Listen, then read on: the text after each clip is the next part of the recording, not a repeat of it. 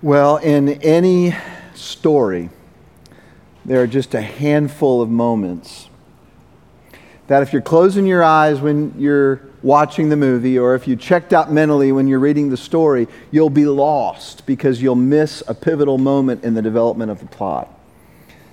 I was reminded of this not too long ago, and Jody and I were in the movie theater watching a movie, and it was a movie that I was really enjoying. I was into it, but I had to go, you know? By the way, the movie theaters trick you into getting the large drink because it's the only one that they provide a refill for. So I'd been drinking, I'd been watching. The more I watched, the more I drank, and then all of a sudden I realized, man, I'm not be able to last through this movie. I've got to have to excuse myself for a few minutes. The problem is I didn't want to miss anything important. I'd never watched this movie before, so I had to sort of guess. And of course, you can imagine what happened. I was only gone for a few minutes. I came back, and it was like it was a whole different story. I'd missed something important, so then I had to whisper to my wife. She had to fill me in and catch up. Now, here's the thing about Genesis 12, the text that Aaron read to us and that we're going to study this morning. It is one of the pivotal moments in the unfolding of the grand story of redemption in the Scripture.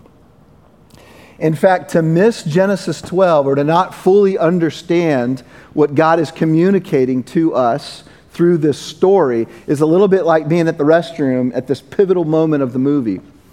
So as we're entering into this series on the life of Abraham, covering a number of chapters in Genesis, this morning, this particular passage is one that we don't want to miss. We want to pay attention to it.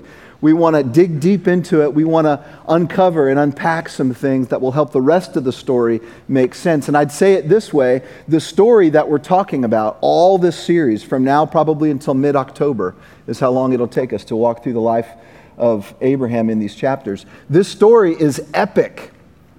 In fact, I was reflecting this weekend, as I was worshiping last night and this morning, kind of taking in the set, the stage set behind us. This is an epic stage set. It reflects well the epic nature of this story. So it's big, it's broad, it's huge. It impacts really history of mankind. And yet at the same time, our story is very personal. It's personal for Abram, and it's personal for you and me. And you may be asking, how is this moment in history? How does it have anything to do with me? Well, remember the old song that you learned in Sunday school growing up. Father Abraham had many sons had Father Abraham. I am one of them, and so are you. So let's all praise the Lord. Right arm, left arm. Who's with me? Right.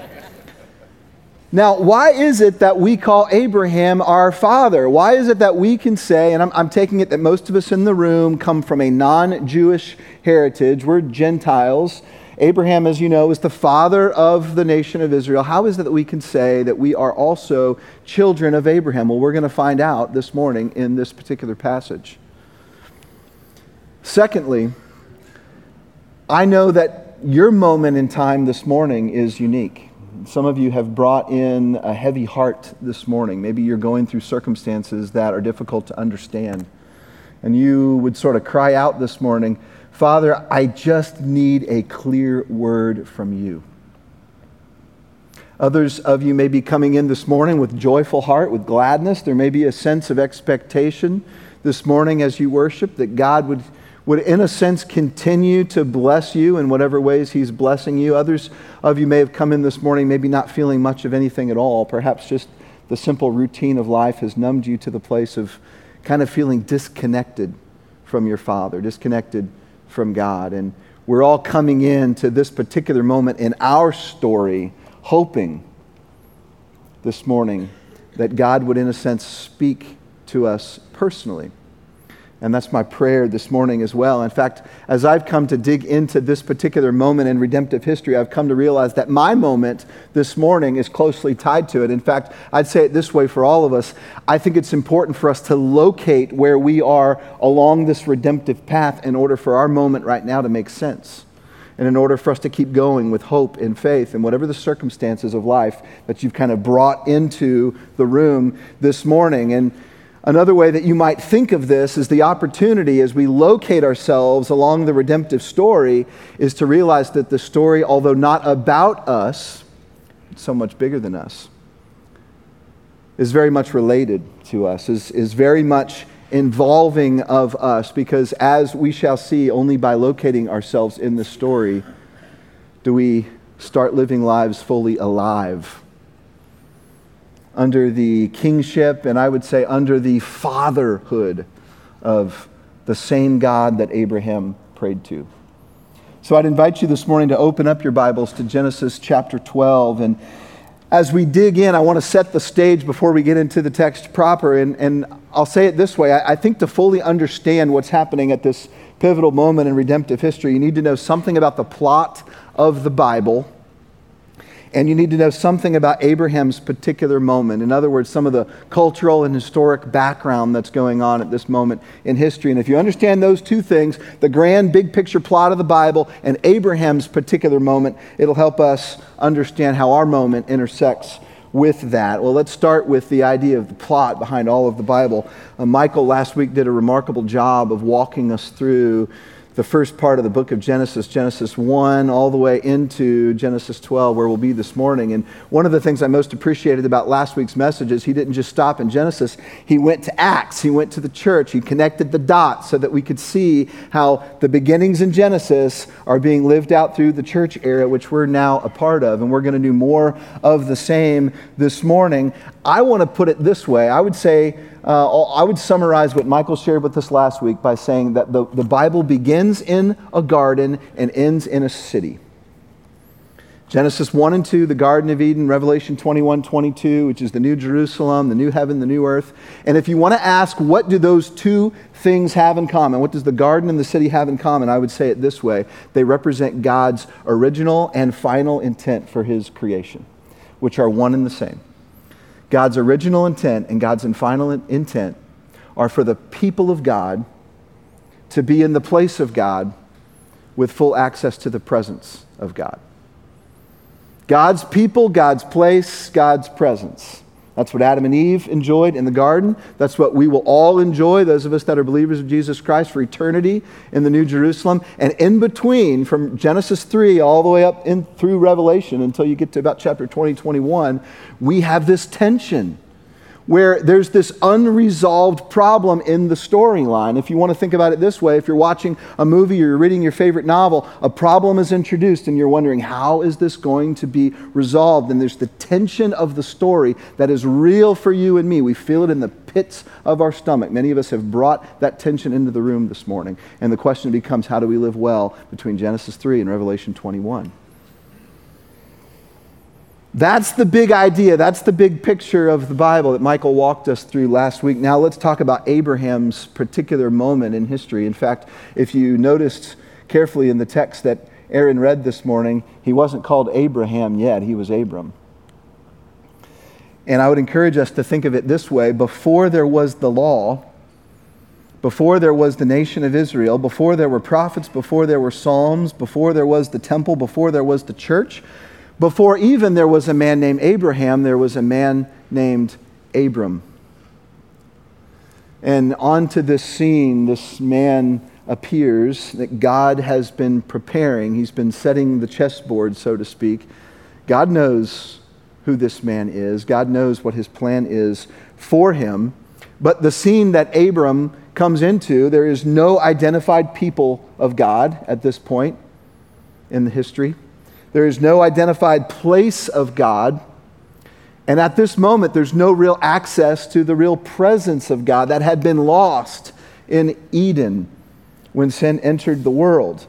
So that's the setting that our story begins. Let's talk briefly more about the time and place of Abram as we even begin to get into the text in just a moment. Abram's life occurred approximately 2000 BC. So do the math. That was a little more than 4,000 years ago. So there's a lot of time, a lot of space, a lot of cultural differences between his day and his culture and ours. But I think if we understand two words this morning, it'll help us get a head start into understanding Abram's time and place and his culture.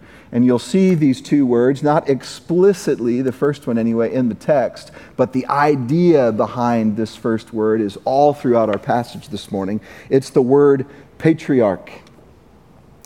Abram lived in a patriarchal society, which was very different than ours. Now, many of you, when you hear the word patriarch, some of the baggage may start coming into your mind, and you're thinking, well, it was just a male-dominated, male-ruled society, and that was true to a large extent, but I want to help you understand this concept of patriarch a little more broadly. There were no, for the most part, there were no governing states back then. Most people didn't live under the authority of kind of a unified national government. Most of the people in that day and age lived under the authority of the patriarch of their family. So the way this worked in this society was you had the oldest living male in this family, and literally you lived on a compound in your father's house. This Hebrew term of Beit Av stands for the house of the father, and it wasn't just literally one structure. It was the compound of homes that would gathered around the patriarch's house, and it would typically be the patriarch and his wife, his children. If he had daughters that were unmarried, they would live with them on the family compound. And the sons of the patriarch, even if they were married, the sons and their wives and children would live on this compound. So you begin to have this gathering of the family. The patriarch was responsible for administering justice within the confines of his family. The patriarch was responsible for providing for the family, to make sure that everyone had enough food, to make sure that the harvest was going well, to make sure that the family unit was protected from enemies. And so if you think of it this way, it wasn't just your father in the sense that you and I think about our father. This was your father, but he was also very much your Lord in the sense of kind of your governing, your provision, your lifeline.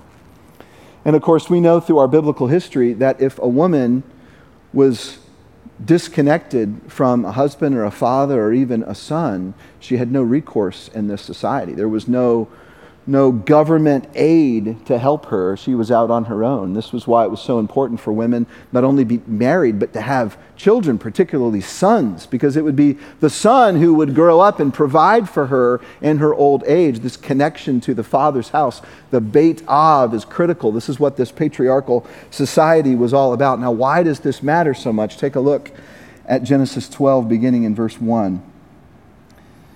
Now the Lord said to Abram, "Go forth from your country and from your relatives and from your father's house." And what God was inviting Abram to, even commanding Abram to, was to do something fairly radical for that day. He was to leave the house of his father that had been established in this city. And he was to go out and put his faith, put his trust in his heavenly Father to provide for him. And oh, by the way, Abram, take your family with you. Take your wife. Take your nephew Lot. Abram, at this stage, would have been the oldest son of Terah. There had been an older brother who had passed away earlier. So Abram was responsible for kind of carrying on this house of his father Terah when Terah passed away, but now it's Abram's responsibility to do that. But God is calling him to something new, to leave his relatives. Notice the progression in the text. Leave your country. That would have been the designation with sort of the least connection from Abram's point of view. Progressing to your relatives, that was the clan, so the extended family, the second cousins and third cousins and people that would associate themselves by blood with some level. And then your father's house. This is getting closer to home. From country to your relatives to your father's house. And indeed, God was in fact calling him away to something new. Well, let's talk about the land for just a minute. At the end of verse 1, God says, "To the land which I will show you." I want to show you a map so that you can understand the three most important regions in the story of Abram. In fact, if you understand these three regions, it'll make the whole Old Testament and New Testament as well make a lot more sense to you. In the center kind of upper right portion of the map, you have Mesopotamia. Mesopotamia means the land between the rivers. The rivers that is referring to, of course, are the Tigris and Euphrates rivers. So Abram began his life in the city of Ur, which you see kind of on the bottom right of Mesopotamia. And Ur was a very significant, very powerful city back in that day. Toward the end of Terah's life, Terah being Abram's father, they moved the family unit up through Mesopotamia to the very north, kind of west portion of Mesopotamia, a city called Haran. And that is where our story begins in Genesis 12. God is calling Abram from Haran to leave and go into Canaan. Now, Canaan, you see it labeled, also called Palestine, the Promised Land. This is that area that so much of the Bible is focused on. In fact, so much of world history is focused on this little stretch of land that connects Mesopotamia up in the northeast down to Egypt, which you see in the southwest. There was a superpower in Egypt, superpowers, Assyria, and then later Babylonia in Mesopotamia region. And they would constantly traverse through the land of Canaan, the Promised Land, in order to do battle with one another. And that's one of the reasons why the Promised Land, the land of Canaan, had so much warfare and so much disruption during the biblical era, and still does to this day. So God was calling Abram from this area of Mesopotamia down into Canaan, to a land that Abram had never been to, an unknown place to him. God was up to something profound, but don't miss the level of faith it would have taken Abram to leave the father's house and launch out on his own to follow God.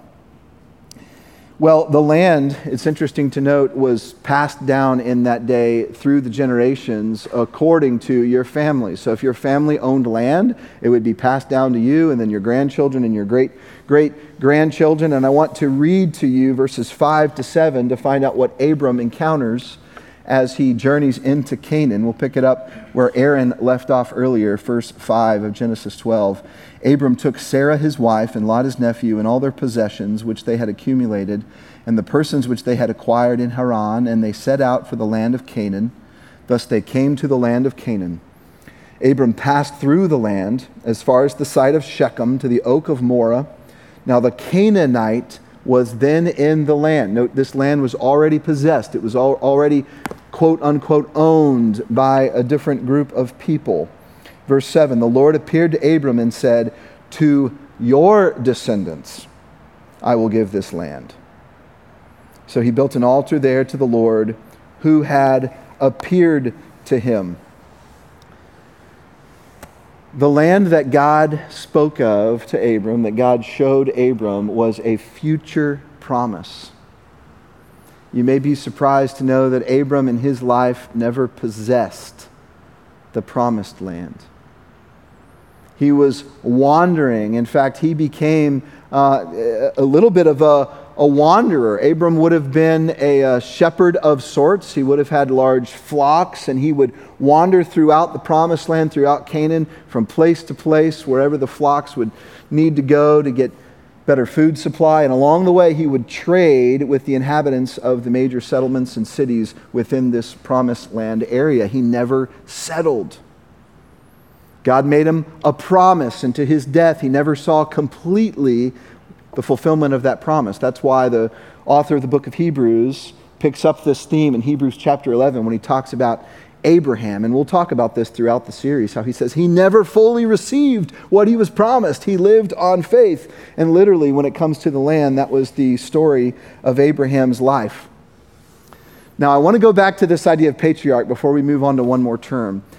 What's going on here culturally? Abram is himself a patriarch, and yet God is calling him to sort of entrust himself into the care and protection and governance of a greater patriarch, a heavenly father, if you will. So there is a sense of Abram, this highest sort of authority within his clan, within his family. God is saying, I want you to take your authority and submit it under mine, and I will provide for you. I will be your father, capital F, father, capital P, patriarch. I will provide for you and your family, Abraham, as you put your faith in me. Now, the interesting thing about this is Abram's part of the relationship is fairly minimal on paper. Right? Let's look again at what God calls Abram to do in verse 1. Go forth. Leave. In other words, God's telling him, abandon your own self-governance and live under my rule. This is a call to trust. This is a call to faith. This is a call to belief. But not simple intellectual assent. This was risky. Right? This was a sense, put your eggs, Abram, all of them, in my basket. As a side note, there's no indication in the text that Abram was living any differently from any other man in that region at the time. He did not earn God's attention through his righteousness. The most you could perhaps say about Abram is that God looked down and saw a man he knew would believe him, and he called that man. Well, Abram's part of this new relationship from son to father with his heavenly father was to believe, to trust. God's part was very substantial, and it can be summarized by the second key word that I want to unpack for you this morning. It's the word blessing. If you have a pen or pencil with you, I'd invite you to circle or underline the root word blessing in the verses 2 and 3. You'll see it 5 times. Bless, blessing, bless, blessed. 5 different times that word appears in 2 verses. It's obviously important. Now, we have to do some work in 2015 in our culture to fully understand the concept of blessing in the Old Testament. See, in our culture, we kind of tend to associate it with goodwill, pleasant wishes. When someone sneezes, you say, bless you.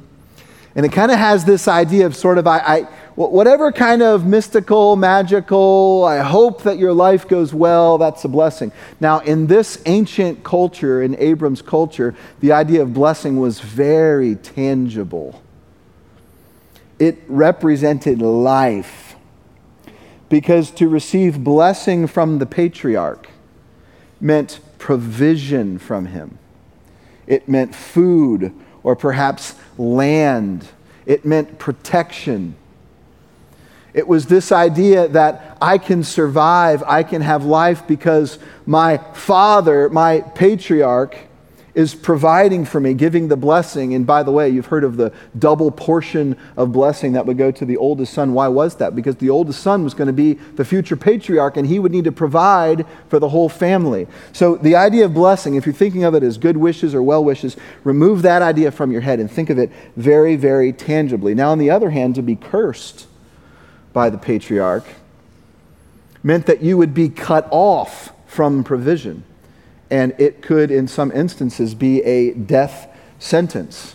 So think about blessing and cursing this way. It was the difference between life and death in this culture. This was an ancient culture who was just fighting to survive. The blessings that God promised Abram are extensive and comprehensive. Look at verse 2. I will make you a great nation, and I will bless you and make your name great, and so you shall be a blessing. God is telling him, you shall receive life from me for the purpose that you might be life for others. For the purpose, Abram, that you might be a blessing. Verse 3, I will bless those who bless you, and the ones who curse you I will curse. God is saying, I will so closely associate my name and my presence with you, Abram, that your friends will be my friends, your enemies will be my enemies. And then there's this beautiful, somewhat mysterious, at least at this time in the story, phrase at the end of verse 3, and in you all the families of the earth will be blessed. God is telling Abram that he will be a vehicle through which God will bless all the families of the earth. That's a staggering promise. One whose meaning will be unfolded later in the story of redemption, and we'll get to that in a minute. But I want to go back for just a moment to this idea of the people of God and the place of God with access to the presence of God. And I hope you see in this promise of blessing to Abram, those three things start to become unfolded. There's now a direction. There's now a plan. The plot is unfolding. Where do you see the people of God begin to be established? God's promising to make Abram a great nation.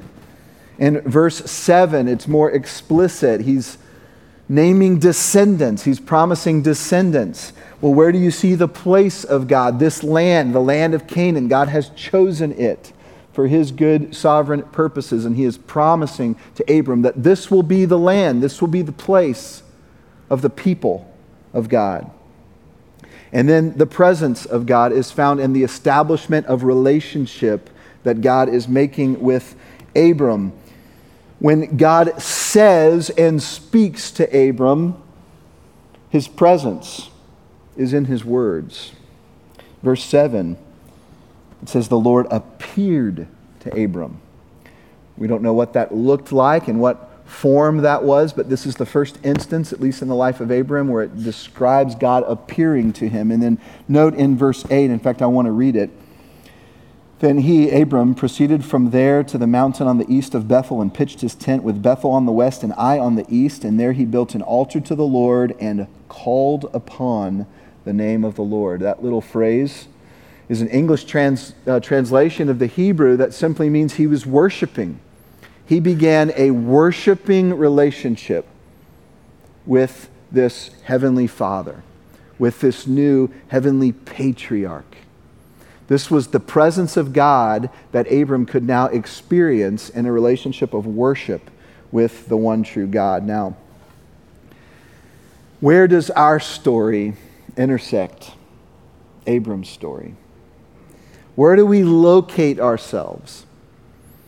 Well, I gave a hint a minute ago with this final phrase in Genesis 12, verse 3, and I want to come back to it. In you, Abram, all the families of the earth will be blessed. This is where we find ourselves.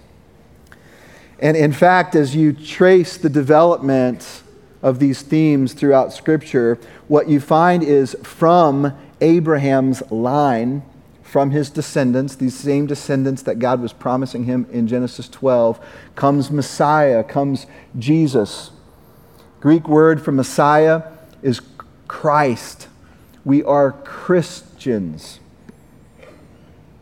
So there's a sense when Jesus arrives on the scene that this promise all the way back in Genesis 12 verse 3 is beginning to come true. And the Apostle Paul taps into this theme in Galatians chapter 3. I'm going to invite you to turn there just to read some verses that explain in theological terms what God was talking about when he made this promise back in Genesis 12. So turn to Galatians chapter 3. We'll read several verses beginning in verse 6. This is Paul unpacking the real meaning of what was going on as God called to this man Abram. Verse 6 of Galatians 3, even so, Abraham believed God, and it was reckoned to him as righteousness. That's a quote from Genesis chapter 15. Therefore, be sure that it is those who are of faith who are sons of Abraham. The Scripture, foreseeing that God would justify the Gentiles by faith, preached the gospel beforehand to Abraham, saying, quote, all the nations will be blessed in you. So then, those who are of faith are blessed with Abraham, the believer. Pause right there. You see how Paul is putting Abraham in the same category as all of us who believe in Jesus Christ, who have put our faith in Jesus Christ. And Paul is explaining this is the way that somewhat cryptic promise in Genesis 12:3 has been unfolded and revealed to us. And then I want you to skip down to verse 14. In order that in Christ Jesus, the blessing of Abraham, there's that important word again, blessing, the blessing of Abraham might come to the Gentiles. That's us. So that we would receive the promise of the Spirit through faith. Go back one more time to the big idea, the purpose of the plot of redemption. The people of God living in the place of God with access to the presence of God. What Paul is saying is that the people of God are all those who believe, Jews and Gentiles, united through faith in the one God, through Jesus the Son. The place of God is not talked about explicitly in Galatians 3, but we're going to see in Revelation 21 and 22 the new Jerusalem, the new promised land, in a sense, that we are waiting for, this place where we will live with God eternally, and the presence of God being promised through the Spirit. And as Michael reminded us last week in Acts chapter 2, in the day of Pentecost, the Spirit indwelt all those who'd believed in the name of Jesus Christ. And now the prophecies became fulfilled that said God's presence will be with his people. And there's a sense that we experience God's presence now through the Spirit, and we will experience it face to face when we're with him in the new heaven and the new earth. So the people who ever believe, the place, and by the way, I want to just say this about the place. As Jesus sat in his last supper with his disciples, he made a promise to them as well. He said it this way, "In my Father's house, Beit Av, the house of my Father, there are many dwelling places. I go there to prepare a place for you." Now, that would have had meaning to the disciples. They would have recognized that phraseology to understand this is an invitation for them to dwell on the family compound with the Heavenly Father, with the true patriarch. Through Jesus, the Son, God was making a place for the people. Now, how do we, in this moment in time, live out our part of the story? Three brief lessons as we close this morning, and my hope is that as we think about and talk about the application of this text, that whatever it is you've brought in, whatever your circumstance, whether it's joyful or painful or hurtful, that you would be able to trust God a little bit more.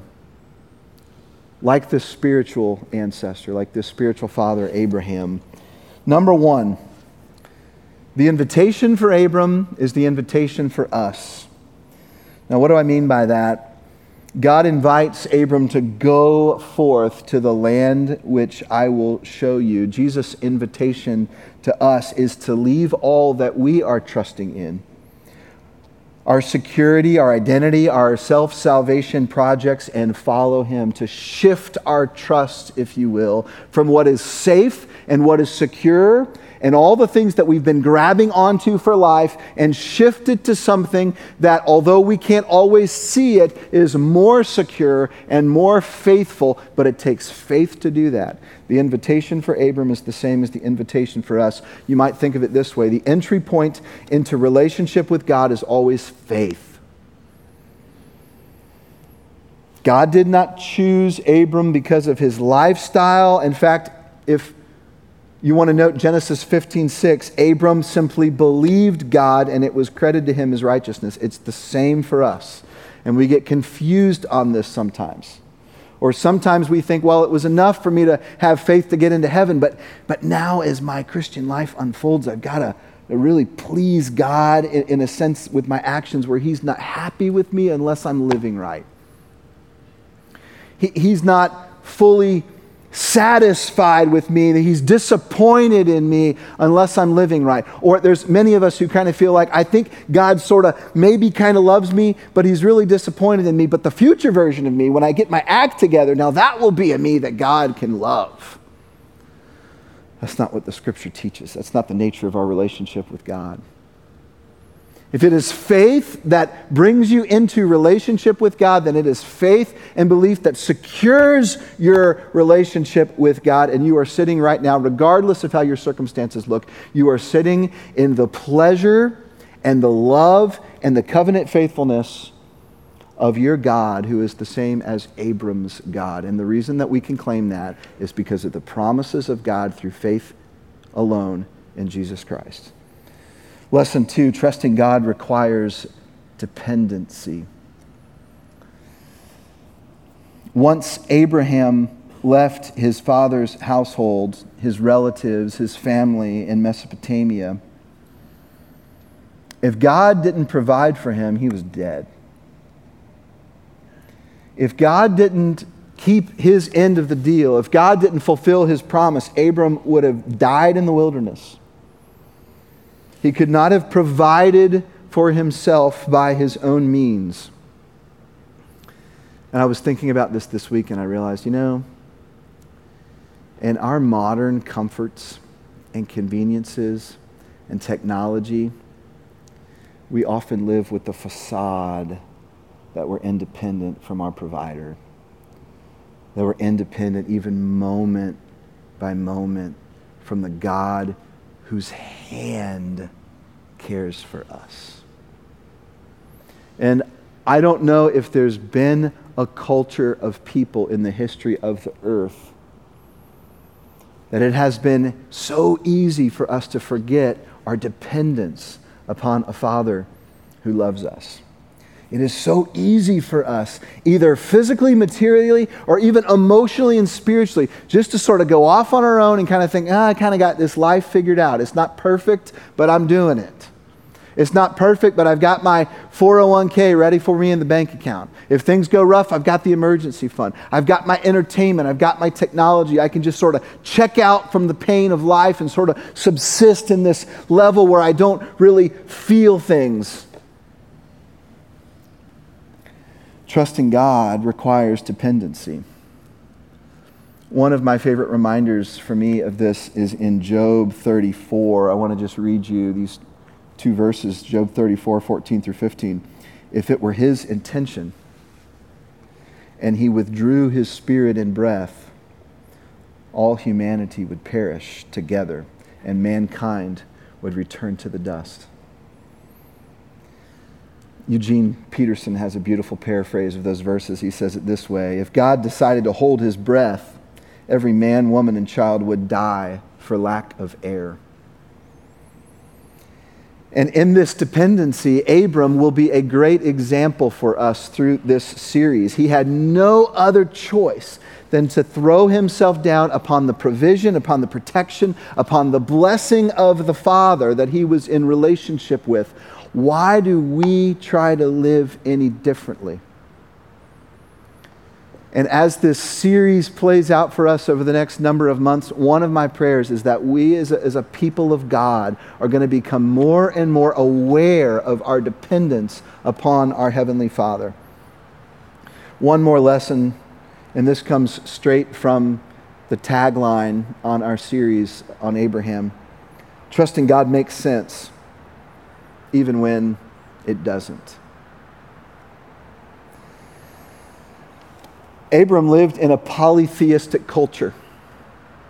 The idea that everyone had their own personal God, but to claim that there was just one and only one true God was a radical change, was a radical idea. Not in the history of creation, but at that period of time, culture had devolved to a place where men and women were each calling upon their own particular God and worshiping the sun and worshiping the moon and worshiping all these other things.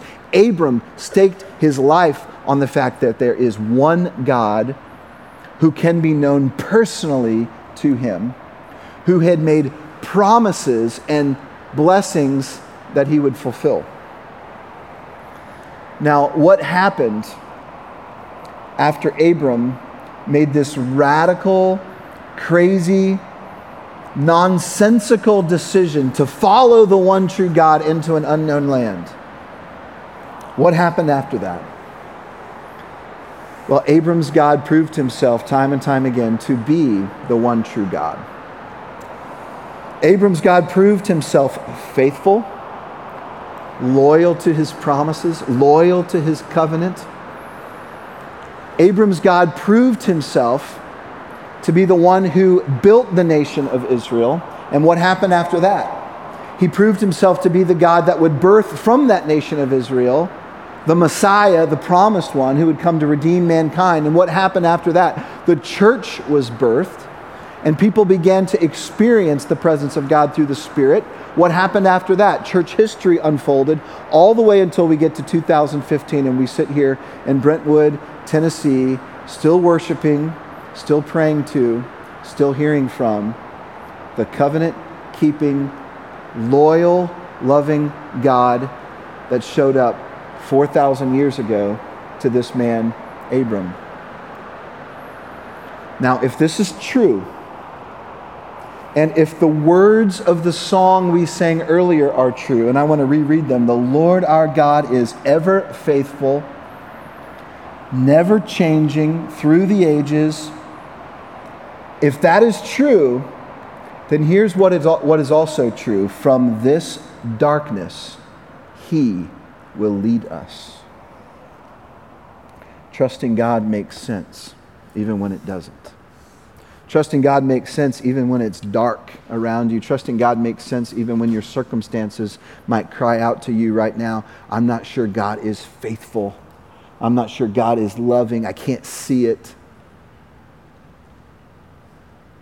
Our opportunity in this series is to follow the life of a man who stepped out into an unknown, dark, scary world simply because he believed the call of his Heavenly Father. It's not about circumstances. It's about the character of the God who calls us. And that God, as we will proclaim each and every week in this series, is faithful. He is true. He is loving. He has showed up, and he will show up again. I want to invite you to bow your heads, and we're going to pray. And then after the prayer, we're going to spend some more time worshiping. We're going to sing one song together that's proclaiming our faith, proclaiming our belief, proclaiming the fact that we, just like Abraham, have been called by God and respond simply with belief. Respond through faith. Just say yes to the fact that God is true, the fact that God is real, the fact that he's made a way for us, that he has made a path, that he, through his son Jesus Christ, has come to rescue us and all the things that we believe we're going to have an opportunity to proclaim. And our Father, as we cry out to you, our words of faith, our words of belief, I pray, God, that they would just move from our head down into our souls, our whole beings. Now, those of us in this room this morning that would doubt, whether it be because of dark circumstances or mental or intellectual uncertainty, that, Father, you would boost our faith, that you would bolster our faith, that Spirit, as we acknowledge your presence with us, that you would speak deeply to us the truth that is proclaimed through your word. Father, I pray for the men and the women that have brought difficult things into the room this morning, some that are in the middle of circumstances that don't make sense at all. Some of these have been crying out to you, and they're growing weary. They're growing tired. There's a sense to them of wondering if you even hear them. I pray, Father, you would speak to them through the word of God and the story of Abraham, that you always keep your promises. You're always faithful to your covenant. You always do what you say you're going to do. And Father, while we wait, just like Abraham did, help us wait with faith. Help us wait with expectancy, not demanding that you will give us now what you have promised for us then. But help us, Father, to hold this tension of believing a promise and experiencing now only in part what we will know in full later on. Give us an encouragement and endurance as we walk this path, following a Savior who has made the road clear. And we pray in his name. Amen.